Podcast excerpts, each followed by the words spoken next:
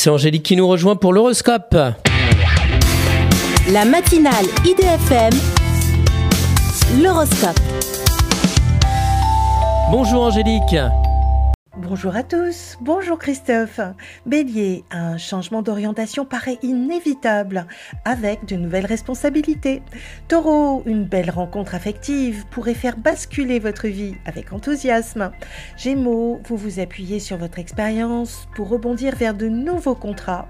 Cancer, la chance est à saisir en exprimant vos rêves les plus chers à votre entourage. Lion, une promotion financièrement lucrative vous donne une plus grande liberté.